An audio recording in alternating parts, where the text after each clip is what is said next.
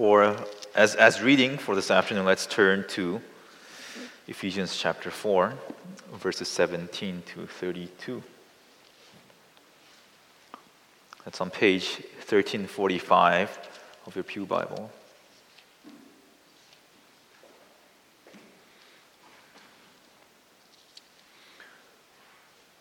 This is God's word.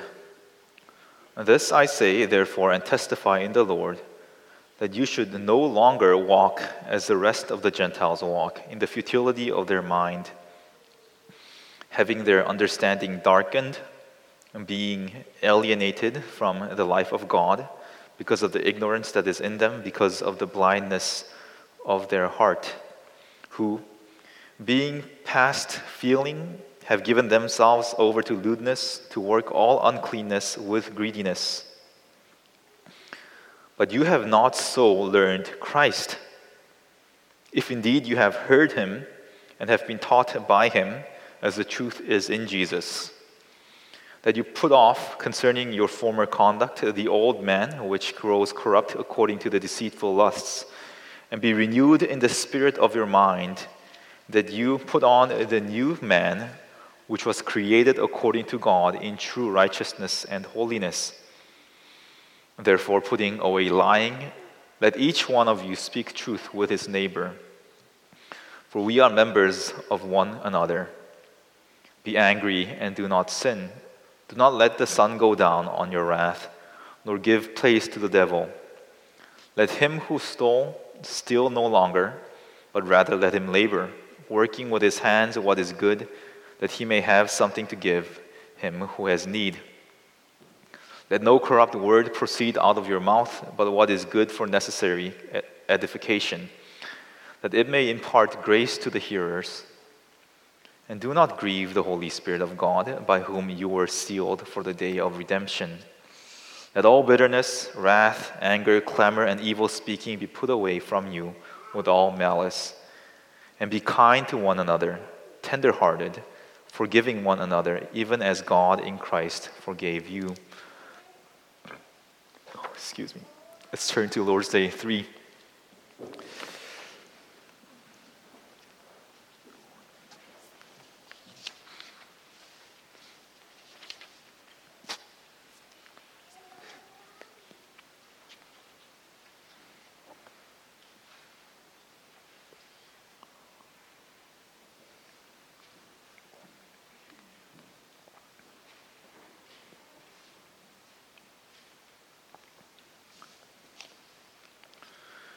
Lord's Day 3. Did God then create man so wicked and perverse? No. On the contrary, God created man good and in his image, that is, in true righteousness and holiness, so that he might rightly know God, his creator, heartily love him, and live with him in eternal blessedness to praise and glorify him. From where then did man's depraved nature come? From the fall and disobedience of our first parents, Adam and Eve, in paradise, for there our nature became so corrupt that we are all conceived and born in sin. But are we so corrupt that we are totally unable to do any good and inclined to all evil? Yes, unless we are regenerated by the Spirit of God. After the proclamation of God's word, we will respond by singing hymn 81, stanza 1, 2, and 3.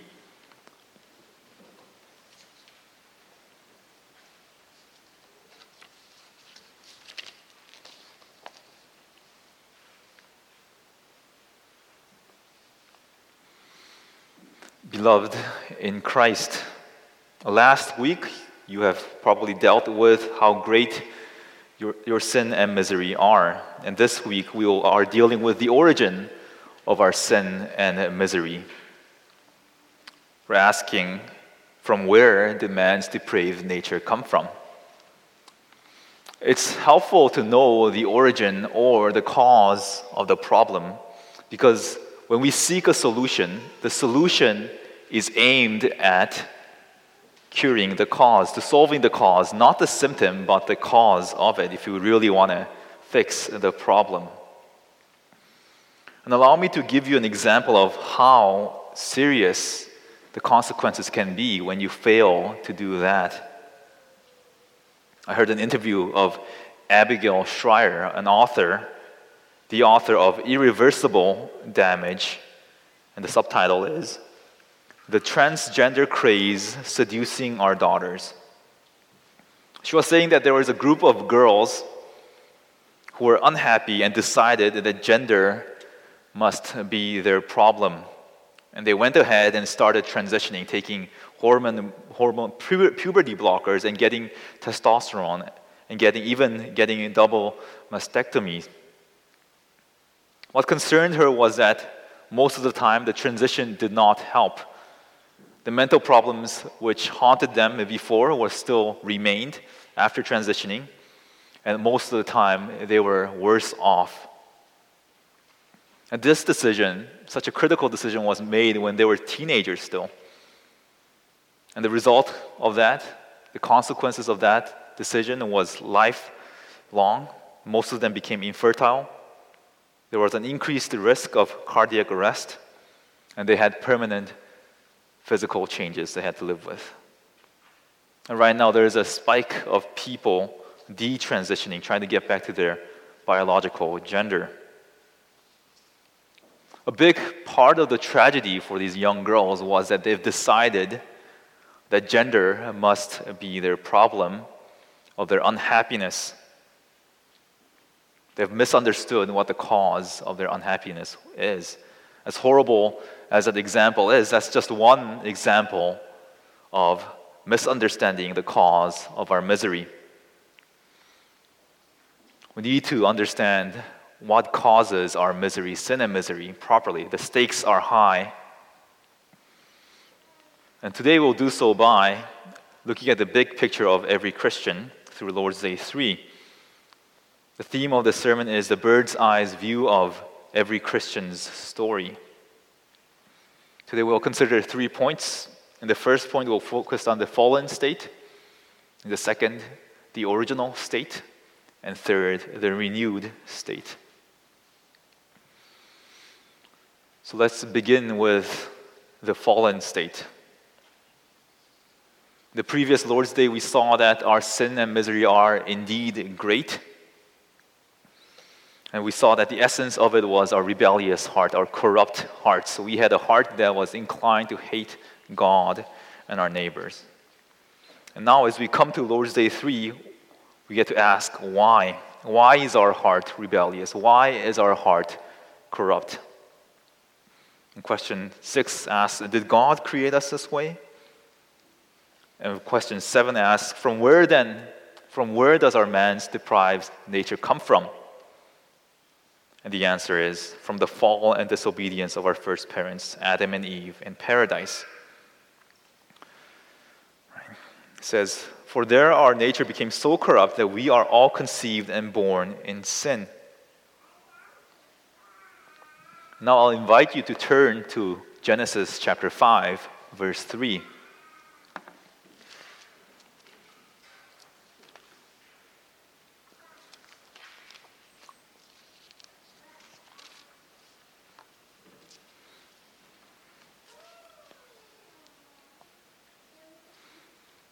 Genesis 5, verse 3, which is on page 5.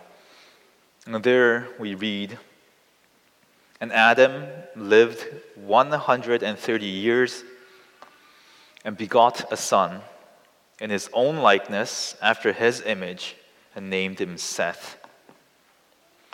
Through the fall, Adam and Eve became corrupt. Their image became corrupt. Their likeness became corrupt. And then Adam fathers a son in his corrupt image, in his corrupt likeness. So, the first generation of mankind being born from Adam and Eve has a corrupt likeness and corrupt image. Right? That makes sense, doesn't it? We know children who are like their parents, exactly like their parents, in the way they talk, in the way they walk. Also, in the way they laugh, they're exactly identical to their parents.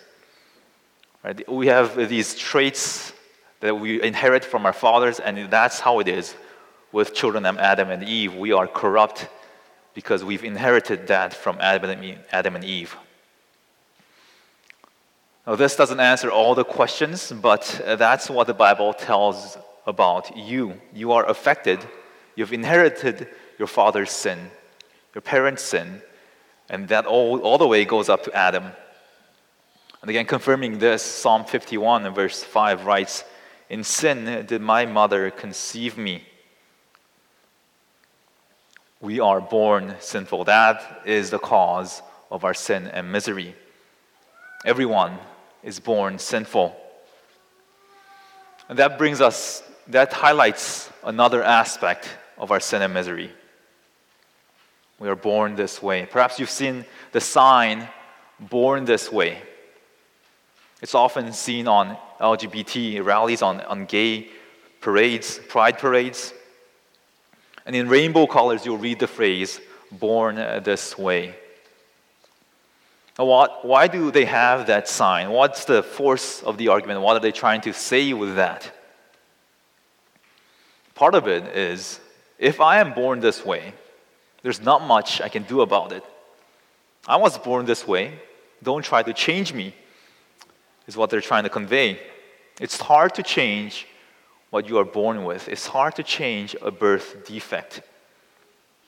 Likewise, we are born the way we are in our sin and misery. We are conceived and born in sin. sin is a big thing to grapple with, so it might be helpful to think of a specific area of sin. Some people are genetically predisposed to be vulnerable to alcohol, for example. Some people get a bigger kick of dopamine, the pleasure chemical, when they drink, way more than others. Also, it's known that socially anxious people are more attracted to alcohol because that will inhibit their anxiety and makes them more outgoing and social. So these two groups of people like alcohol more than others. They're more prone to become dependent on alcohol. Those two factors, a greater kick, a greater release of dopamine and social anxiety, those are how they are born. It's not a habit that they picked up. It's not the corrupting influence of, influences of society. That's their biological makeup.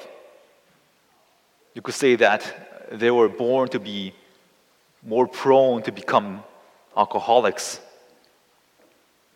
Likewise, we're all born weak and broken in some ways, either in our sexuality, perhaps we're emotionally weaker, mentally, physically broken. And most definitely, we're spiritually all broken. We're all bro- broken, and that's how we're born. We're born with a hating heart, a heart that hates God and hates our neighbor. It's not a habit, that we've picked up? Think of how radical this claim is. The Bible says you're born the way you are. It's not, a, it's not something that you've picked up as a habit on the way, it's not the, the corrupting influences of society. We've inherited this from Adam and Eve. Although that's, that's how integral it is to us, it's not how God created us. And it's crucial to know that it's not God who created us imperfectly or in a broken way. And that's because at the end, we'll have to turn to God as a solution. If God created us the way we are, broken and sinful, what hope do we have when we turn to God if that's God's original, original design? So it's important to know how God created us to be. So we'll turn to the original state, and that's the second point. In our text, Ephesians 4, we get some hints of what the original state was. Consider the phrases such as these. In verse 18, having their understanding darkened, being alienated, and so on. And in verse 19, okay, the NKJV has being past feeling, they have given themselves over to lewdness, but the ESV has become callous.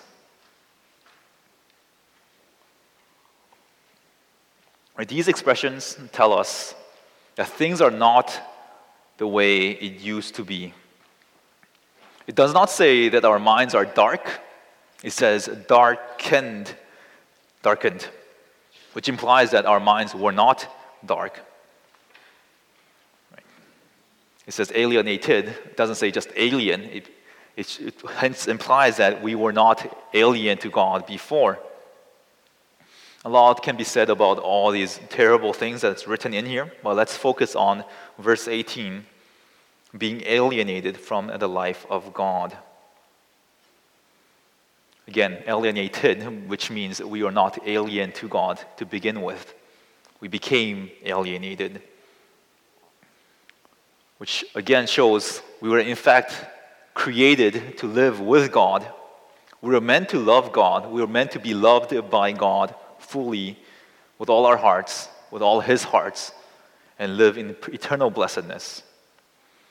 And that gives us a hint of why we are so miserable in this life. We were meant to live with God, but we no longer are with God. There's a story that illustrates this very well, and it's called Fish Out of Water by Sally Lloyd Jones. And here's how it goes a section of it, at least. Have you seen a fish swimming? It dives, it darts, glides, turns, flashes through the water. A fish was made for water. That's its natural habitat, the place where it belongs. And the Bible says we are made for God, to be loved by Him and to love Him. That's where we belong. But, but when we run away from God, we run away from everything that makes us alive and free. We run away from our own happiness. We leave our place where we belong, close to His heart. Isn't that powerful? Fish without water is a great illustration. I wouldn't know what a fish would experience when it's out of water. I guess it will suffocate. There's no way to bring oxygen into their system. But as good as that illustration is, it still doesn't capture the misery that we have without God. Yeah, we're physically alive, but spiritually, how are we? We were meant to be with God, we were meant to experience God's love always. God was infinite and is infinite, and without Him, without God who is infinite, that means we have an infinite need. It'll be like having a spiritual black hole that will be never satisfied. And that's why the church father, Augustine, wrote You have made us for yourself, and our hearts are restless until they rest in you. Our hearts are restless. We will do anything to fill this infinite void. We will see that actually in the world where people are throwing themselves into all kinds of sin Think of someone who is brought up in a broken relationship or a broken family, or who is in a broken relationship, how miserable their lives are. That's why, again, people tangle themselves in all kinds of sins to, to receive that love, to seek to receive that approval from whom they should be receiving. That's how we are when we are separated and alienated from God.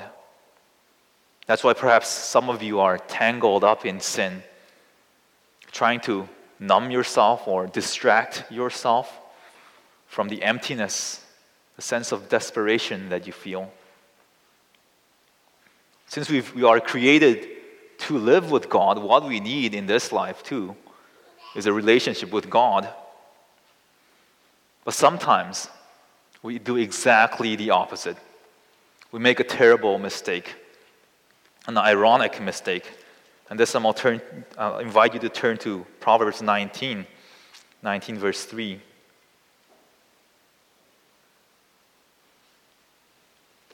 This is such a relevant, relevant verse to our Lord's Day today.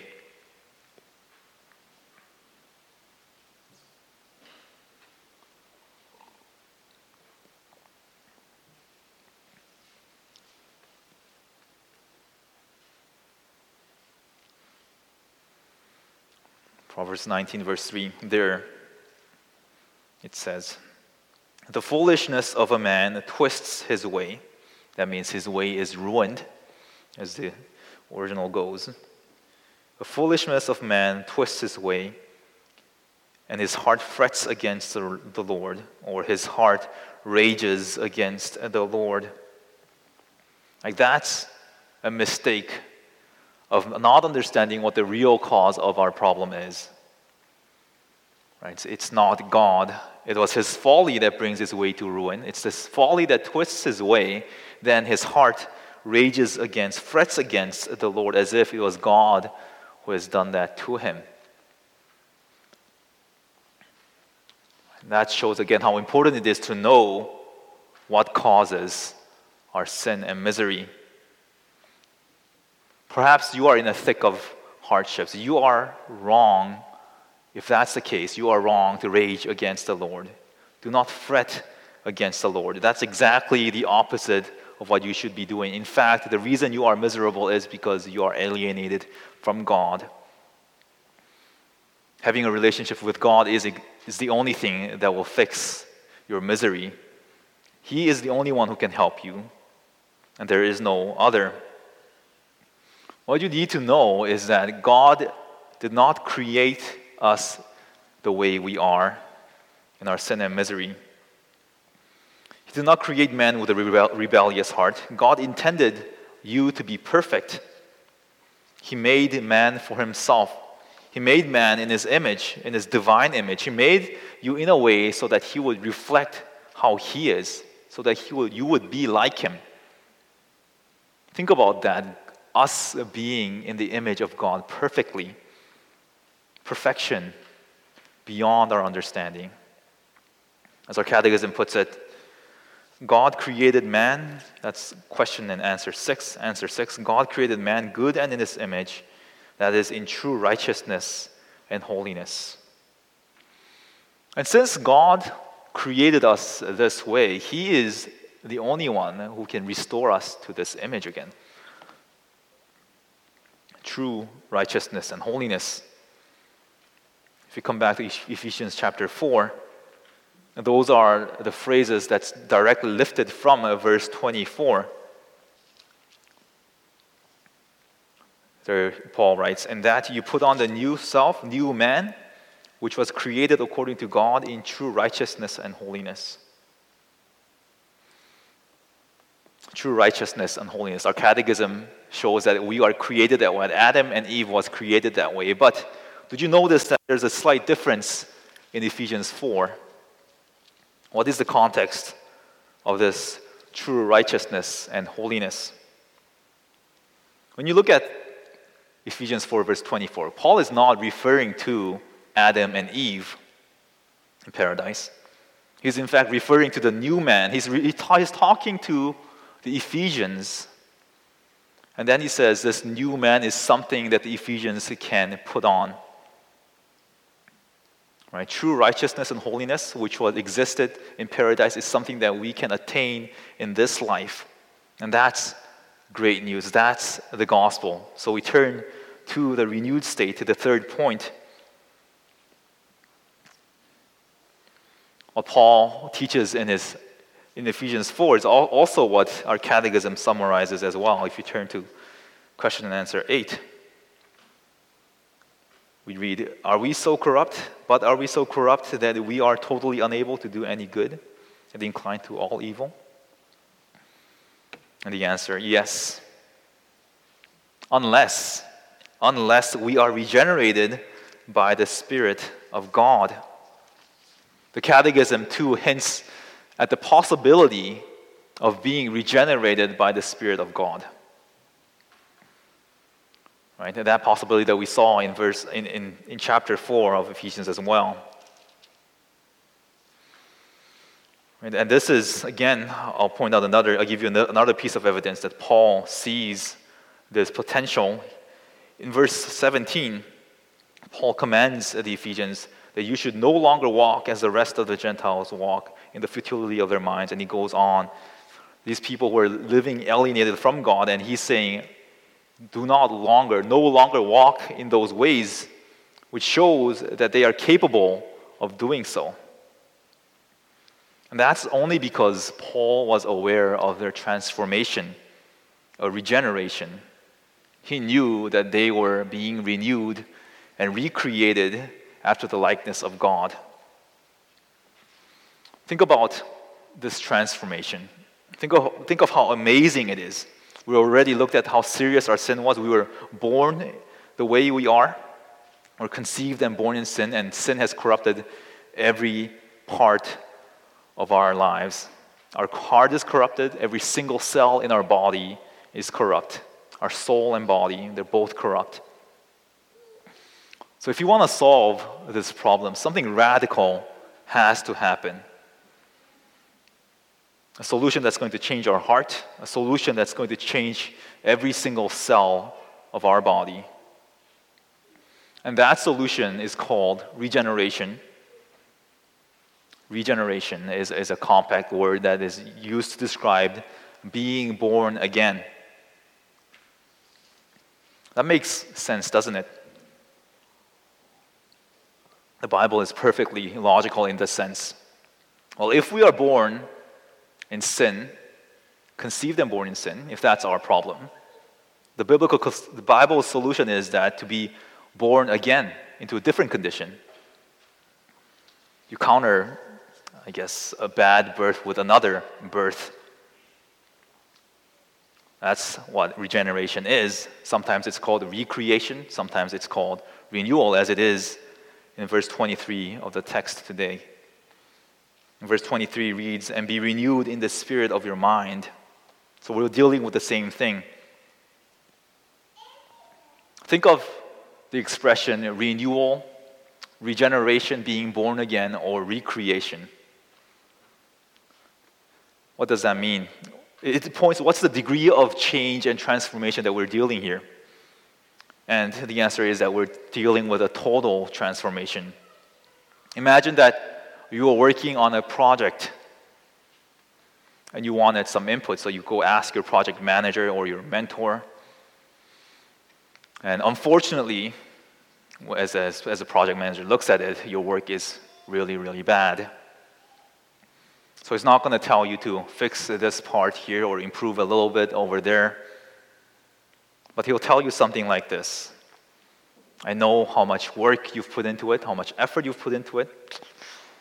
And I'm sorry to tell you this, but you'll have to start all over. Like, that will be easier. That's how bad that project is. And if you applied that concept to a person, that's being born again. Your condition is so bad that you don't need an improvement you have to be born again.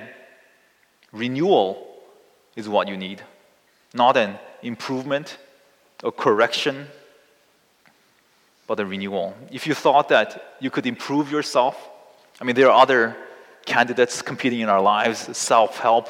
If you thought you could better your life by an improvement of sleep, diet, know, wellness, meditation, good relationship, friendships, and so on, good habits, lifestyle, those could all be helpful.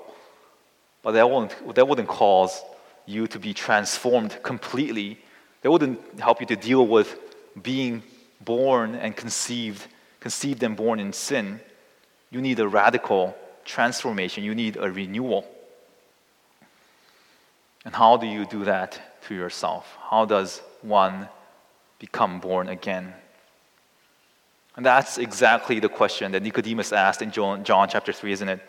He asked, How can a man be born when he is old? Can he enter his mother's womb again? And, his, and the Christ's answer is, Well, it's mysterious. It's done by the Spirit. And that's also what our catechism points to the regeneration of the Spirit of God. We can't do it on ourselves.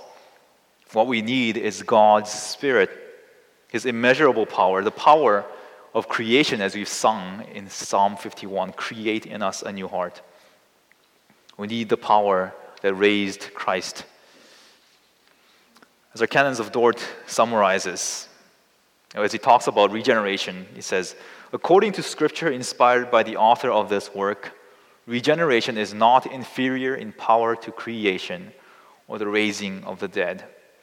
We need the help of someone who can create the world out of nothing. We need the, the person, the, the help of someone who can raise people from the dead. And that's God. It must come from God. So we know that it comes from God as the Bible reveals it to us, but how do we receive that power? How do we allow ourselves to be transformed? And our, and our text, Ephesians 4, gives us an answer, and the answer that's revealed in chapter 4 is, is the encounter with Christ. What you need to be transformed, what you need to be renewed, is an encounter with Christ. That's what happened in Paul's life. He was not a Christian. He, in fact, persecuted the church. And what transformed his life completely was the encounter with Christ, meeting Christ on the road on Damascus. And that's what transformed him. That's what, he, what renewed him. And he also talks about an encounter with Christ in chapter 4. And we see that in verse 20. But you have not so learned Christ. That is not the way you learned Christ, is, Paul says. Learning Christ is what makes the difference, difference.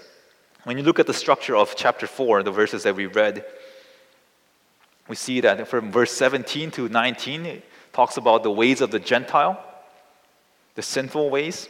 And what comes after verse 20 is putting off the old self, old man, putting on the new man. So it hinges on verse 20 Verse 20 marks the transition. What marks the transition in a person's life is the encounter with Christ, is learning Christ. Again, I'm equating learning Christ as encountering Christ. Why do I do that? Because of how Paul talks about it. So we should have we need to dig in what does it mean to learn Christ? Catch this subtle difference. Paul didn't say that that's not the way you've learned about Christ. He says, but learn Christ. He doesn't say, you have not so learned about Christ. He says, but you have not so learned Christ. And the following phrase makes it the meaning clear. In verse 21, he says, If indeed you have heard him and have been taught by him as the truth is in Jesus. Right? He's not saying that you've heard about Christ, if indeed that you have heard about Christ. He says, if indeed that, if indeed you have heard him and have been taught by him. Let me illustrate the difference between hearing about someone and hearing someone.